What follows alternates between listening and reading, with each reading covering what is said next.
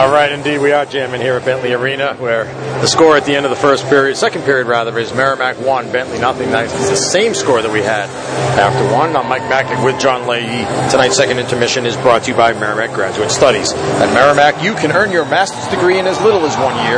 Choose from graduate programs in business, education, engineering, health sciences, criminology, and so much more.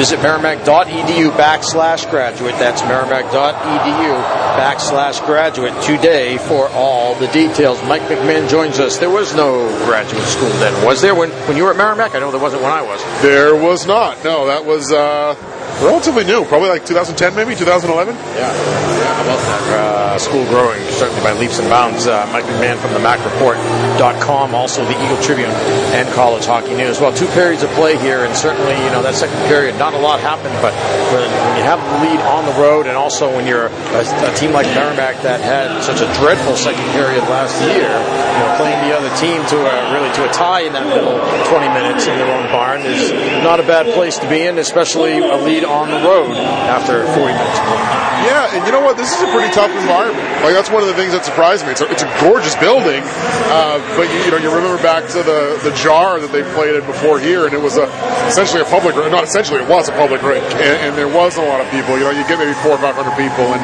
uh, this place is packed and it's loud, and the student section's banging on the glass, and you know, this is a this is a, a road atmosphere to play in, and, and, they've got a lead after two, which is what you're looking for.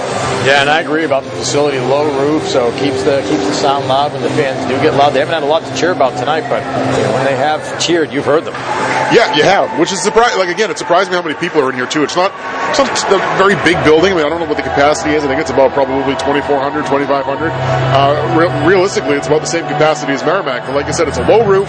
Uh, you look around and it's uh, a lot of sheetrock and plaster and a steel ceiling and steel girders. There's a lot of a lot of things for that sound to bounce off of, and that's what that's what we've had. So, there's one thing I'm thinking here is you know, you look at like UNH with their whiteout. So when you pull off a whiteout or something like that, this building it shows. Oh, absolutely, yeah. Because you're right on top of the uh, right on top of the ice. I mean, the, I'm looking at the, the, section here. It looks like there's only six or seven rows in each in each uh, section, you know, around the rink. So you're right down on top of the ice, and then the standing room too. I mean, there's people standing up behind the section, so it does. It feels like people are right on top of you. You know what we were told that the capacity is 1917, which coincides with Bentley's uh, creation in 1917, but they rounded up to 2000. Okay, well, I like that. I, I actually see. I like stuff like that. Uh, you know, it's cool to be able to, to take something like that, where like you said, the school's founded in 1917, and put that many seats in here. It's a nice, nice little touch. All right, let's, let's get your take on the first 40 minutes of play here for the Warriors. First of two road games this weekend at Atlantic Hockey Foes, and one goal, just one goal on the power play from Tyler Irvine. I think really probably the story so far has been the play of Craig Pantano, and you know, first five periods of the season for him uh, have almost been perfect. He's only given up one goal. Yeah, Scott Borek said it this week that he thought uh, he thought Merrimack played a lot more settled on Sunday, and that was in large part because Craig Pantano plays a really settled game, and he settled the team down in front of him. I think you've seen that again. He's made some tough saves too. Uh, there was a glove save in the first period. There was a save uh, on a partial breakaway. I forget who had it for Bentley uh, coming down. I think it was a left wing side here in the second period. So he's made some tough saves. Uh, they, they haven't mounted a ton of pressure. You know, I think Merrimack's probably had the puck more than, than Bentley has, even though shots are about even. Uh, but there's been a couple of couple of really tough saves that he's had to make, and he's made them, and he hasn't made them look difficult, which is kind of what he does. You know, he's not all over the place. You think of that save of the partial breakaway here, he kind of gets it with his shoulder, hangs on, gets a whistle, and, and the play's dead and over at that point. And another perfect example of that, because I think the second period, Bentley had the better of the chances. I'm having trouble thinking of even one quality chance that Merrimack had in that second period. Bentley probably had three or four, but uh, I think the final minute of the period, after uh, Merrimack gave up the puck, and the puck was stolen there just inside the blue line, and a quick shot that was taken there, and you know sometimes that's a dangerous situation. You're, you're, you're, watching that, and in this case, you know, we're calling the game obviously for Merrimack, and it's a, you know, oh boy, here we go. This could be that tying goal in the final minute of the period. Pantano just flashes out that that skate, makes that left skate save, and makes it look easy. Yeah, that's one of the things they've been saying about him since last year too, is that he's just he's so calm. Nothing phases him, and, and you can kind of tell because on those tough saves that he's had to make in this game, uh, it's there's no panic about it at all. I, I, mean, he might have to make an athletic move to make the save, but you can kind of tell when, when a goalie has to make an athletic move and he's panicking at the same time. Craig Pantano doesn't panic, and, and, I think that's a big thing. It settles down the team in front of him. Yeah, we were talking before the game about that 19th skater, and we talked to Chris Aliano from Merrimack about that between periods. I know you were talking with Scott Borek uh, this week as well. Came in handy with Dominic Dockery going down there in the second period. Tyler Hype being pressed into probably playing more minutes than they planned on, but looks pretty good. I mean, the kid can skate for one thing, and, and he's got some uh, pretty good vision out there as well. Yeah, he made. A, I thought made a really nice play too. There was a sequence there uh, where they had, had trouble getting the puck out of their zone, and I think Kovacevic had just made a block, and Bentley was keeping it in, and he dumped it down ice. He cleared the zone, uh, but he didn't ice the puck.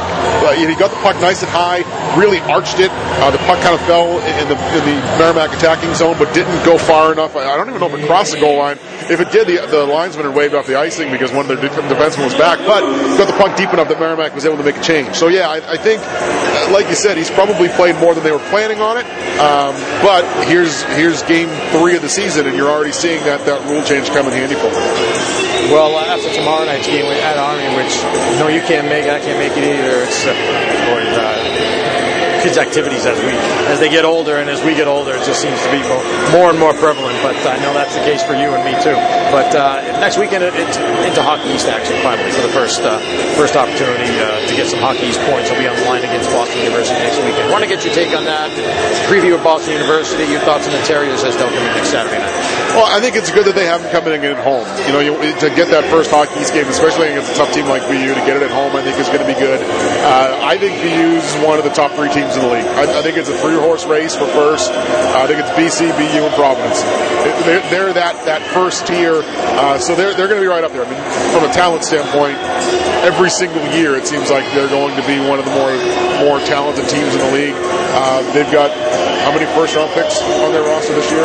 Two of it I can think of off the top of my head: Oettinger and Shane Bowers, and there might be one more. Was Fabro, Fabro was a first round pick, I think, too, wasn't he? I think yeah, I think he was a first round pick. So there's three. I mean, they've got a lot of first round picks. Not just any. Sometimes you look at line charts and you look and see how many drafted players a team has in the lineup. Well, with BU, it's how many first round players they have in the lineup. So. Okay, because they've typically had all their entire defense is drafted, for example. Yeah, it was that way for a while, and it's been that way for the last couple of years.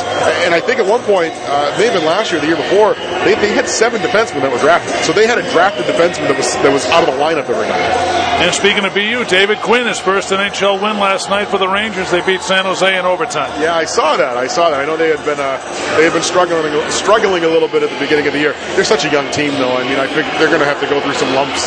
Uh, but you know, the good news is, I think when you hire a, a younger coach like Quinn, I think that the uh, the Rangers ownership, at least from what I've read, seems to be willing to be patient with him and, and build a team the way he wants to build. Yeah, I mean, you have Jim Montgomery, of course, at Dallas, going there from Denver, and you know, and and, uh, and Quinn. You're seeing all of these. Uh, there was a third one, right? Or this year. I'm trying to think. Was there somebody else? Maybe it's just that Hakstol's the third one. Oh, I think yeah, Hextall. So they're, they're the third, I think, outside of those outside Hakstol. Yeah, from Philly. So uh, or, or, coaching the Flyers, and so you think that you know the opportunities there for college coaches to coach in the NHL and in the pros is really you know growing. And I, you know I did mention I know we talked about him last week, but Mark Dennehy he won his second game this week with Binghamton. Brett Seney picked up another another couple of assists, and you know you got to figure if you're Mark Dennehy, you're looking at the climate here, and it's more welcoming towards college coaches, and say, hey, you know if if, the, uh, if something opens up, I might have a shot at getting an NHL job here. Yeah, and I think New Jersey is one of those teams too that they they haven't been shy about promoting guys. You know, the job in Binghamton opened up because the Binghamton head coach was promoted to the New Jersey staff, and he's an assistant on that staff now. So, uh, so even if not a head coach, he, he could be an assistant. Yeah, and, and, it's one of those things too where I mean, you look at some of the guys that have had success. Uh, you know, Mike Sullivan wasn't a college coach, but he has a college background, and he was hired out of the American Hockey League. Uh, John Hynes in New Jersey, same thing. Has college, ex- doesn't have college coaching experience, but he has a college hockey background. Uh, he was hired out of the AHL, I believe, to uh, run New Jersey bench. So I, I, think it's it's it's been a growing trend, and that's good too. You know, I think if Dave Hakstol went in and got fired two years later, you probably wouldn't be seeing college coaches getting hired right now. That, that being said, there are some people in Philly who think that should happen, and that the success hasn't been what what they've needed, but they've been very patient there. Yeah, they have, and you, you need to be. You know, I, I, don't think I don't think you can be trigger happy. You know, two or three years into a job. That, that's like with with Quinn and the Rangers. I mean, they're such a young team. It's going to take it's going to take a while, and a while could be four or five years. I mean, I, I watched a little bit of their game last night, and Henrik Lundqvist, Henrik Lundqvist is their goalie. He's 36 years old. Like when when they're good again, Henry Lundqvist probably is not going to be their goaltender. Uh, so you, you wonder, you know, even a guy like that, a franchise goaltender, is going to go to the Hall of Fame. Are they going to look to trade a guy like that maybe at the trade deadline to a team that's contending that might need a goalie or a second goalie? Uh, it's it's a real fluid thing, and when you have a team that's rebuilding, you, you got to be patient. All right, thanks, Mike. Who's got the game tomorrow? Tyler or Owen? Uh, Tyler. Tyler's got a game at 4:30, so I'll be coaching a game tomorrow, which is why I will not be at West Point. All right, good luck to Tyler tomorrow. Uh, my kids all all all to have soccer games. We have six soccer games too, so it's going to be busy. Uh, good luck to both of us tomorrow, I guess. yeah, you too. all right, thanks a lot. That's Mike McMahon from the MacReport.com, the Eagle Tribune, and College Hockey News as well. Check out his work. The score here is Merrimack one, Bentley nothing. At the end of two, John and I are back with more right after this. This is Warrior Hockey.